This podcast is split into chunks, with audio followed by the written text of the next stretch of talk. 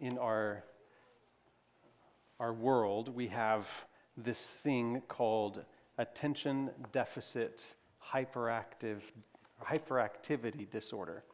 And anybody have ADHD? You don't have to raise your hand. A couple of you? Okay. Yeah.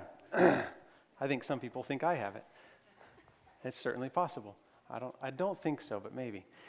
According to Forbes Health, more than 366 million adults in the world, and this is all the world, they have uh, ADHD.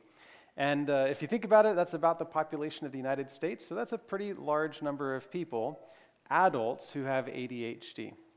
Uh, this attention deficit hyperactivity disorder is a neural development disorder characterized by difficulty sustaining attention, hyperactivity or impuls- impulsivity, or some combination of both of those. Uh, and individuals with ADHD may struggle to resist impulses and follow directions. They might struggle to complete tasks or to remain seated. I heard one time uh, from somebody who studies the brain that about 50% of us learn better when we're standing than when we're sitting. if you need to stand, that's fine. Um, I think ADHD gives us a window into the minds of everybody in the culture of our world today. We all have primary resources. When you think about your primary resources, I'm not talking about money, I'm talking about the thing that you make money with. Uh, for example, we have time, we have skills, right? These are primary resources, our energy. Um, and we give our time, our energy, and our skills to our employer. They give us money, and we're able to pay for things in life with those things. So, our primary skills, the things that we have, um, are really important. But usually, we don't think of attention as a primary skill or a primary resource.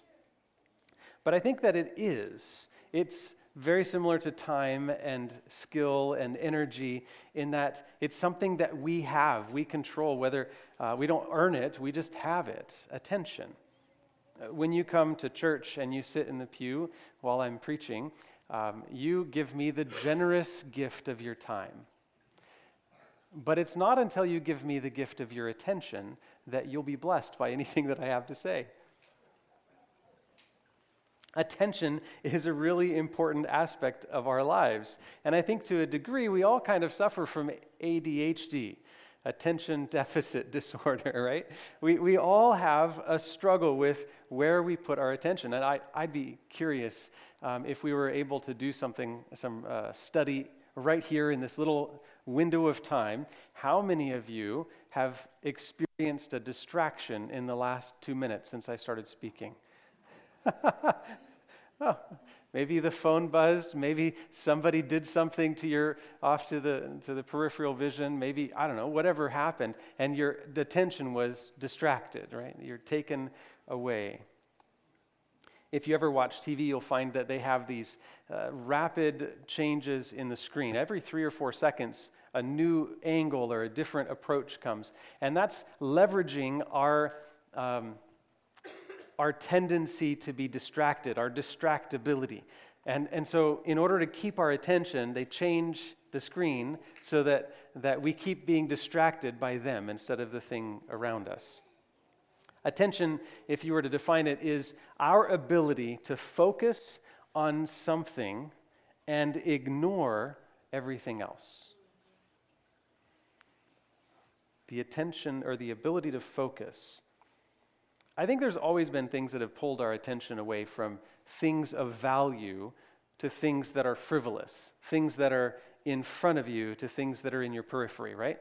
There's always been opportunities for that. But my guess is before, I don't know, 1440, when Gutenberg made the printing press and, and books started to become a thing and newspapers started to become a thing, my guess is that, that, that uh, maybe people got distracted by, I don't know, the fly in the room or maybe the town crier in the square. I'm not exactly sure what people got distracted by back in the day.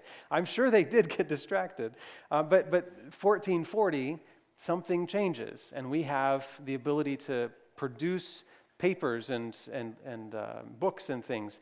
And suddenly people are consuming um, news and, and things like this. Uh, but then it was 2007 probably as significant a moment as the Gutenberg press, Steve Jobs stood on a stage in Palo Alto and he introduced the iPhone. A complete change in how we think about technology. And it's revolutionized the world that we have today. And instead of being intentionally distracted, like I'm going to change my focus to read the newspaper now, now our phones, uh, they distract us without us ever having a choice in the matter. It just kind of happens. A notification comes, and, uh, and we get, uh, we have to, to choose what we do with our attention. If you know me, you know that I like technology. I appreciate the value that it brings to my work and the efficiency it brings in so many different things. I appreciate the ability to um, make a process um, easy to follow because of technology. I, I like it, but I think that we should all, whether you have a cell phone or not, we should all do a little bit of an introspective look into our own experiences and ask are we in control of our own attention? Or do we give control of our attention to somebody or something else? An average smartphone user touches their phone 2,600 times or more every day. Now, I just want to point out that's the average, right? If you were to take a millennial narrow the, the search to uh, just the millennials, that number would double.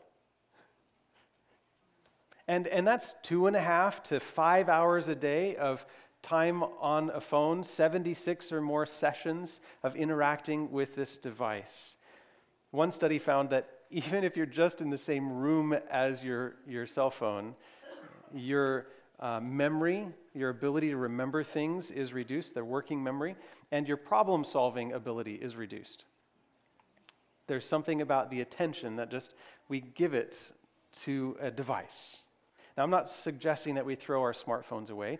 If that's what you conclude by that little um, discussion, then that's up to you. But m- my suggestion isn't so much that we become Luddites and uh, get rid of technology altogether, but that we think about who is in charge of our attention? Do we control our minds? Or do we allow something else to control our minds? Multiple times a day, I'll open up um, YouTube and uh, maybe I'm doing some research for a project, or, or maybe I'm on Wikipedia even. And uh, five or ten minutes later, I, found, I find that I'm no longer researching anything.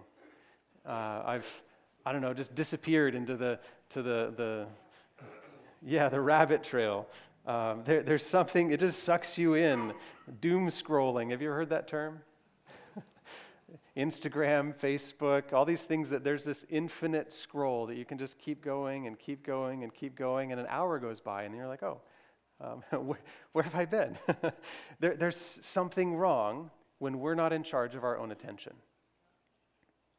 I wonder if those 366 million adult ADHD um, cases are truly ADHD or if we have simply normalized distraction. Is it possible that we blame our inability to control our attention on the fact that there are distractions around us rather than taking ownership of our own struggle and hold our focus on things that matter? Whether we're dealing with these uh, modern day distractions or the distractions that uh, Jesus had in his day, I think the solution is the same. Jesus said in Matthew 11, Come to me, all who labor and are heavy laden, and I will give you rest. Take my yoke upon you and learn from me, for I am gentle and lowly in heart, and you will find rest for your souls. For my yoke is easy and my burden is light. Do you feel like you might need rest? Rest for the mind, rest for your body, rest for your soul. I think that a lot of us are living in this constant distractible mode where we're, we're so pushed by life that uh, we're always on, you know, always going, always doing. And Jesus invites us into rest. Paul called the Corinthian church to discipline their minds by bringing every thought into captivity. 2 Corinthians 10 4 says, For the weapons of our warfare are not of flesh, but have divine power to destroy strongholds. We destroy arguments and every lofty opinion raised against the knowledge of God and take every thought captive to obey Christ. Do we have our thoughts in captivity to us? are they our servants or are we the servants of our distractions? Turn with me to Philippians chapter 2. Paul is talking to the Philippian church. And if you remember at the beginning, uh, we talked uh, last week about uh, Philippians chapter 1 and this idea that Paul is calling us to, to live in a manner that is worthy of the gospel. And this idea of living in a manner worthy of the gospel re- reminds us that God has given us this immeasurable gift of forgiveness and grace, and we should live as though that grace is deserved by everybody, right? We should give it away just like Jesus gave it to us. That's kind of the initial beginning of Philippians, but then uh, Paul goes into this other idea that it's not too far away uh, from this idea of living in a manner worthy of the gospel, but um, it, it's really focused on our minds. Look at Philippians chapter 2, verse 5 through 8.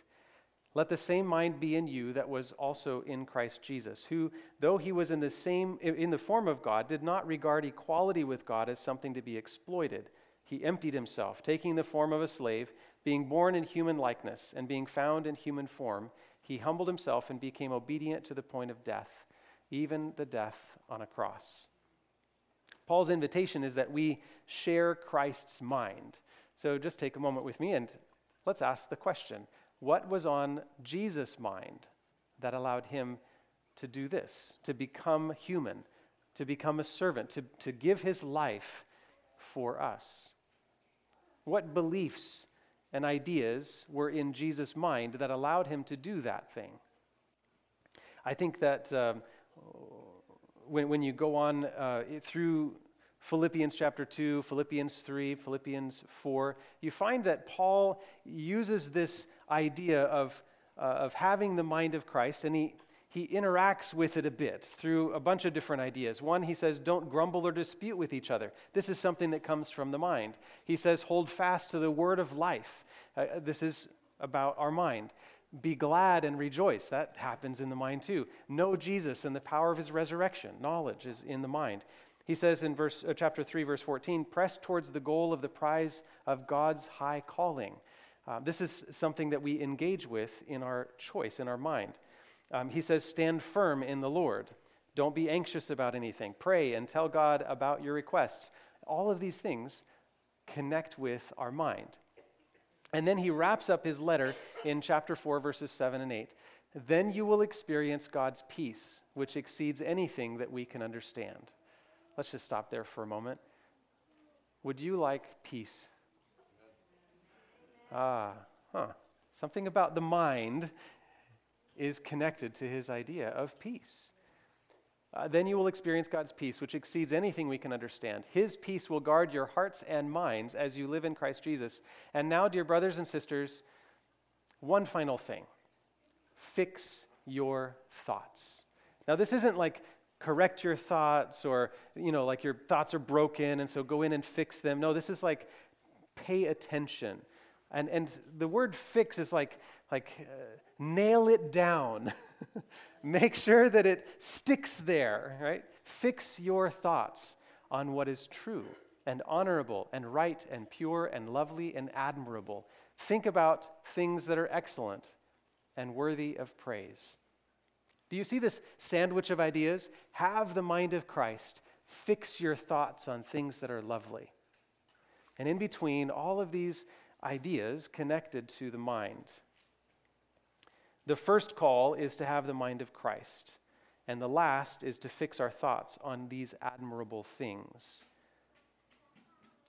Jesus told us that out of the abundance of our hearts, which is our frontal lobe, our heart in the Bible, that, that metaphor, is about what's going on where we can choose, where the moral center is, where we can think about the future and make plans. That's our frontal lobe. So, out of what's in your mind, That's what's going to influence the behaviors and the things that you do, the choices you make.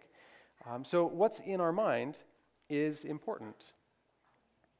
If we have disbelief, discontent, grumbling, and distrust towards God in our mind, then that's going to come out in our talk. It's going to come out in the choices we make, in the actions and behaviors that we have.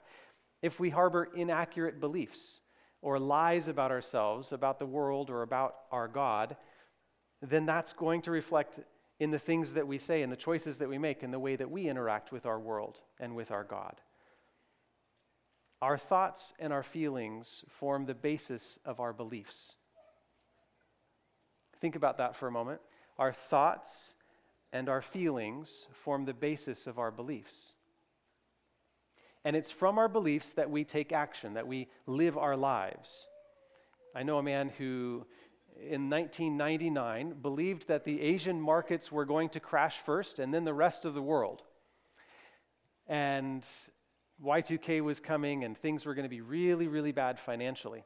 And so he did the wisest thing that he could think of, and he went out and bought a bunch of computer monitors that looked something like this on the screen. These old CRT uh, monitors. And he bought a bunch of these monitors. He spent thousands of dollars. I think they were many hundreds of dollars each. And, and he, I think he got 20 of them. His thinking was that the, the manufacturers in the Asian countries were going to go belly up and they wouldn't be able to produce these anymore. And the demand would be so high that he could double or triple his uh, investment. Well, Y2K happened. Nothing really happened. And, uh, and those manufacturers um, that year switched and they started producing LCD screens, the thin, flat screens. And these things were like really obsolete, ugly paperweights. What we believe influences our actions. That was a very costly belief for that man. Our beliefs about ourselves, about our world, and about God impact what we do. So it's important that we make sure that what we believe is true. Misbelief is something many people harbor. And misbelief is something that, that covers a wide spectrum. It could be anything from what we believe about God. For example, many people believe God is right now um, roasting people in hell, turning them over the spit, or whatever it is. Um, that belief about God impacts what we think about Him, how we relate to Him, and what we do in life. Uh, some people think after they've uh, made a mistake at school or at work, the thought goes through their mind and the feeling goes through their heart I can never do anything right. Misbelief. Let's go back to that first statement in Philippians chapter 2 verse 5. We'll start with verse 1. If then there is any encouragement in Christ, any consolation from love, any sharing in the Spirit, any compassion and sympathy, make my joy complete. Be of the same mind, having the same love, being in full accord and of one mind. Do nothing from selfish ambition or conceit, but in humility regard others as better than yourselves. Let each of you look not to your own interest, but to the interest of others. Let the same mind be in you that was in Christ Jesus. Let's think about Jesus' mind.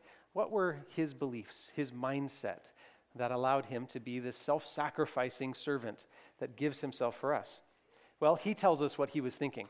John chapter 10, verse 17 says, For this reason the Father loves me. For this reason. What's the reason that the Father loves the Son? Because I lay down my life in order to take it up again. Let's just rephrase this. It's as if Jesus is saying, My Father has loved you so much that he loves me even more for giving my life to redeem you.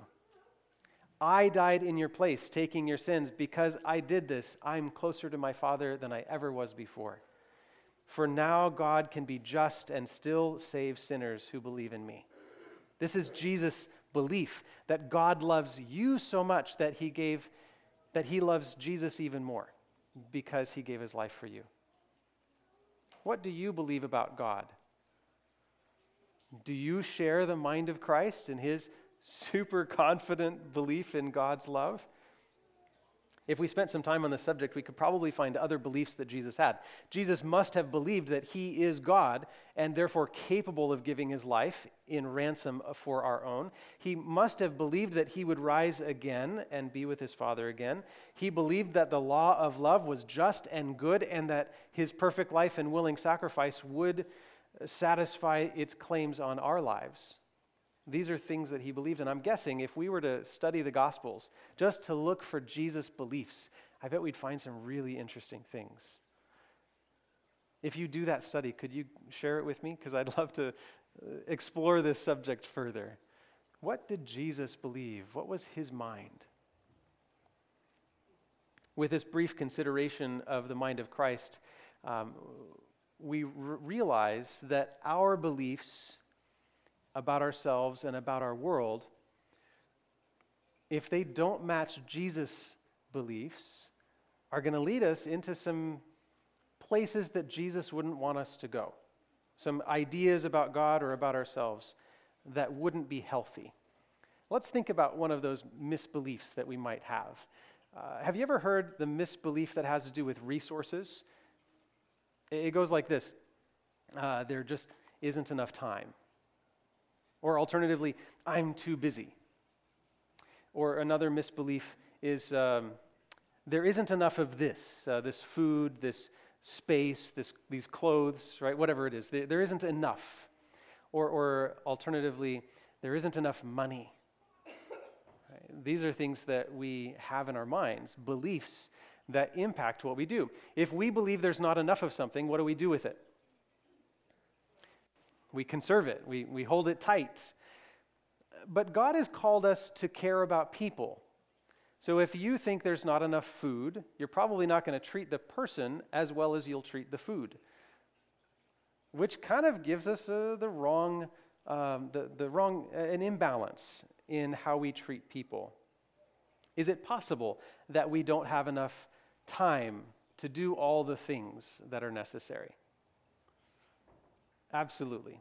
It is possible that we don't have enough time. And, and yet, no, it's not possible. We all have 24 hours in a day, right? There's no difference between my day and your day. Uh, and we all have things to do. There's uh, dropping the kids off at school, going to work, um, preparing food, um, you know, the phone call with a friend, a visit to the doctor, a project at church, a prayer meeting, Pathfinders, whatever it is, um, uh, morning and evening routines, a sleep, and so many other tasks that fill up our day. But here's the thing we are in control of our resources. Our time is ours to give away. Uh, let's just do an experiment.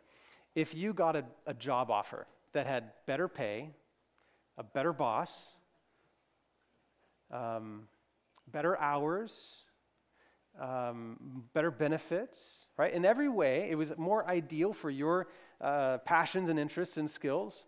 Better in every way. Would you say, I'm so sorry, I just don't have time to add this to my week? I've already got a 40 hour a week job, I can't have another one. Would you do that? What would you do? You'd quit your job. You'd say to your employer, I'm sorry, I, have got to go. And then you'd say yes to the new job because we have time for what we value. When we spend our time, we spend it on things that we value, which makes you kind of stop and think about the doom scrolling of Facebook or Instagram or TikTok. Because is it true that we value that? Sometimes we, not thinking too much, invest our time in things that aren't worthwhile. They, they're frivolous, you might say. And so, because we've expended our time on something that isn't of value, we don't have time, or we feel like we don't have time for those things that are genuinely valuable. For example, what's more valuable? Spending time in God's Word and in prayer, or catching up on whatever is on Facebook. And yet, we fall into Facebook and find ourselves saying, I don't have time for the Bible. Is it true that we don't have enough time? Yes and no. No, because we get to choose what we value and how we spend our time. Jesus told the story of a man who leased a field for planting crops. And as he was plowing, he runs into this treasure, immediately stops plowing, runs back to his house, sells everything that he has, and he goes and he buys that field because he recognizes that everything that he possesses isn't as valuable as the thing in the field. And so he gives up one thing, or many things actually, to get the other. This is the principle I think that we need to think about when we think about time. We can choose what we spend it on. Sometimes we need to give one thing up so that we can do the thing that is really valuable. What do you value? Do you value money, position, time with family, spiritual growth, entertainment, football? What is it that you value? Make sure that you make the choices to focus your attention on the things of value and you'll find that you have time for everything that's important to you. If you value it, you'll have time for it. Uh, what, what, if, uh, what if you think that there is not enough food? Is it true that we could have too little food to feed the crowd that's in front of us? Absolutely.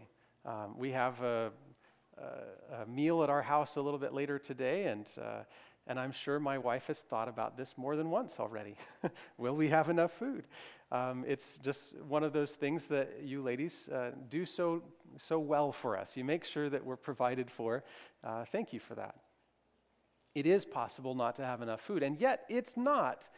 Because if we're doing the ministry of God, and if God is all powerful, if he is truly the God that could bring food in the mouth of a bird, rain it down from heaven, or turn some loaves into food enough to feed thousands, then there is never a point at which we will not have enough. Because he is the God of all resources. A lot of how we process these um, I don't have enough ideas is about what we believe. Do we believe God is powerful? Do we believe He's involved and engaged in caring about our particular circumstance? When Peter and Paul went to pray at the temple, they met a lame man as they were going. He held out his hand and asked for an alms. You know the song, right? And, uh, and what did Peter and John say? We don't, we don't have any resources. Ah, but they did, didn't they? We don't have any resources, but we'll give you what we have. In the name of Jesus, stand up and walk, because they serve the God of limitless resources. And you and I have the same God, don't we? Amen. Do we serve a different Jesus than Peter and John? No. We have the same resources at our disposal. The, the conservation of resources mindset is a mindset, a belief that there's not enough but God calls us to a different kind of belief, a different mindset, the mindset of abundance, that God will provide. I think that, that mindset of abundance is something that's really important for us as Christians to, to have, to hold in our hearts. This moment of not enough is not dependent on me and my resources. This moment is dependent on my God who has limitless resources. And so let's talk and act in faith. He has a thousand ways to provide for our circumstance that we could never even imagine. A thousand ways, not just one, a thousand. He has all the resources. We have a good, good Father. He wants to provide for us in every way we need, but unfortunately, sometimes we look at our circumstances, the moment that we're in, and we doubt God's goodness or we doubt God's ability to provide. Um, maybe you're experiencing significant pain day after day. You pray and you wonder why God hasn't taken your pain away, and you may begin to doubt God's goodness. Maybe your body has betrayed you. You're facing a growing cancer or something like this. And and the treatments are worse than the, the, the, disease, it seems. And you just are wondering, where are you, God? Why haven't you healed me? We've been praying. Maybe you're struggling to make friends. People don't seem to get you, and uh, somehow you're always left out on the outside of some group. Maybe you even see some people gathering together and you feel like they intentionally left you out. And you pray and you ask God for a friend, for a connection, and nothing seems to change month after month. It's natural for us to, to blame God and to look at Him and say, Why aren't you answering my prayer? Why aren't you bringing good things into my life? You remember when Jesus looked up to heaven? He thanked God, took those loaves and fishes and broke them into 12 baskets, and 12 baskets fed thousands of people. God did that. The Father did that. But He was also the Father who, by the Holy Spirit, led Jesus into the wilderness. And for 40 days, He had no food. 40 days, He was hungry. By the end of that time, He was met by an angel of light who said, If you are the Son of God, uh, make these stones into bread. You can provide for yourself. And Jesus had an opportunity, a, be- a moment of belief. He could either believe that God didn't care about him, that the Father wasn't providing for him, that he didn't have the power to bring these resources to him, or, and in that, in that case, he would probably turn the rocks into to bread, right? Or he could stop and say, I don't understand the moment, but I do understand my God. He is faithful, He is good, and He will provide. And that's what Jesus decided to do. You might remember that He said, Man shall not live by bread alone, but by every word that proceeds out of the mouth of God.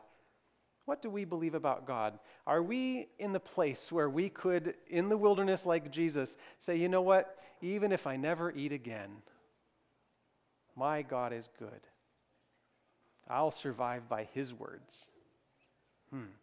Something about what we believe in our minds, what we hold in our minds, makes a big difference about how we live our lives. Let this mind be in you that was also in Christ Jesus. At the end of Paul's letter to the Philippians, he wrapped up uh, with this call to fix our thoughts on things that are good. And now, dear brothers and sisters, one final thing fix your thoughts on what is true and honorable and right and pure and lovely and admirable. Think about things that are excellent and worthy of praise. I don't think this is just a call for us to be careful about the media that we watch, right? The things that we put into our mind. You know, let's not watch violence. Let's not wa- watch false things or, you know, read books that are like this. I think that's how this text has usually been interpreted. Um, it's about a, f- a filter through which we pass all of the stuff we, are supposed to put into our minds. Um, think about the things that are this way. Don't think about the things that aren't. And I think that that's true. What we consume often will influence our beliefs. I'm going to take this in a direction that you might not want me to go. You might be one of those people that likes the news. And uh, if you've noticed, if you've watched or read the news uh, for any length of time, you'll find that doesn't matter where your source is, what you're going to get is gossip about politicians and about famous people. Um, you're going to get uh, stories about the violence in our world, uh, police violence, and um, the, the, the, violence of war, and so many other things, gang violence. You'll see all kinds of violence in the news. Uh, you'll get, uh, oh, just all kinds of things that we could put in that category of not lovely. Some of them certainly not true, um, and definitely uh, not of good report. And that changes how we think about life. It skews our perspective. For every uh, report of police violence, you could find a thousand instances of noble heroes that are working for our protection and safety and who do it in a kind and wonderful way. For every war that's being fought in our world today, you can find dozens of examples of countries that are working closely together in partnership and peace for every bad politician that's acting in bad faith and all just going for power and prestige and money and whatever else they do, you could find uh, politicians who are careful and thoughtful and interested in the best good of their country. But when we just absorb the sensational, which is what catches our attention, the shiny thing in the corner, right? That's what catches our attention. And that's what news is trying to do grab your attention. And if we just pay attention to what grabs our attention, then we're probably going to be skewed and think that things are mm, not exactly as the real life is. Paul invites us to take control of our attention, to choose what we fix our thoughts on. Will we pay attention to the thing that isn't good? To the belief that is wrong? Will we focus on our lack of resources? Will we focus on our discomfort or our difficult circumstances? Or will we choose to give our attention to the God of all comfort? Will we focus on the truths of God's word that tell us that God is good and will provide good things for us in his timing? Will we fix our eyes on Jesus, who is good and lovely and admirable and pure and honorable and right? Because I think this is what Paul was really wanting us to focus our attention on. Who is true? Jesus. Who is good? Jesus. Who is admirable? Jesus. Who is honorable and right? Jesus. This is the season of Thanksgiving. And I'd like to challenge you in this season to discipline your mind, to believe the things that are true, and to cast off the misbeliefs that hurt you and others. I'd like to encourage you to fix your attention on these good things, maybe to tease out of your life experience all the ways that God has provided good things for you, and to allow your attention not to dwell on the things that are difficult in your life, but to look and behold and wonder at the great gifts that God has given you. There's a book by a guy named uh, William Backus and a lady named Marie Chapian. It's called Telling Yourself the Truth. If you find that you're struggling with your misbeliefs, these things that you tell yourself about yourself or the world or about God that you know aren't right, they're not completely true, but they, they feel like they're true, you need to read this book. It's a great book that helps you to think about your own thoughts, to bring your thoughts into captivity. There's another book my wife and I have been reading recently, and we're not quite through with it, so I can't guarantee that, that, that the end is good, but the beginning is really good. It's called The Ruthless Elimination of Hurry.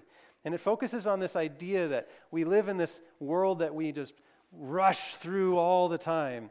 And maybe we need to stop and Sabbath, right? Maybe we need to top, stop our minds and let them rest, like Jesus asked us to do in, in uh, Matthew 11. If you're struggling with your emotions, right? Because it's your thoughts and your feelings that make up your beliefs. If you're struggling with your emotions, this is a great book SOS Help for Emotions. Good stuff. And, uh, and if you're like, hey, how do I deal with sin? How do I, how do I respond when my distractions are clearly sinful? This one's called What Your Counselor Never Told You by same guy, uh, William Backus. What your, your counselor never told you, seven secrets revealed, conquering the power of sin in your life. There's ways that we can bring our thoughts into captivity. And I'd like to encourage you to do that in this moment of life, to be thankful. Let this mind be in you that was in Christ Jesus. Will you stand with me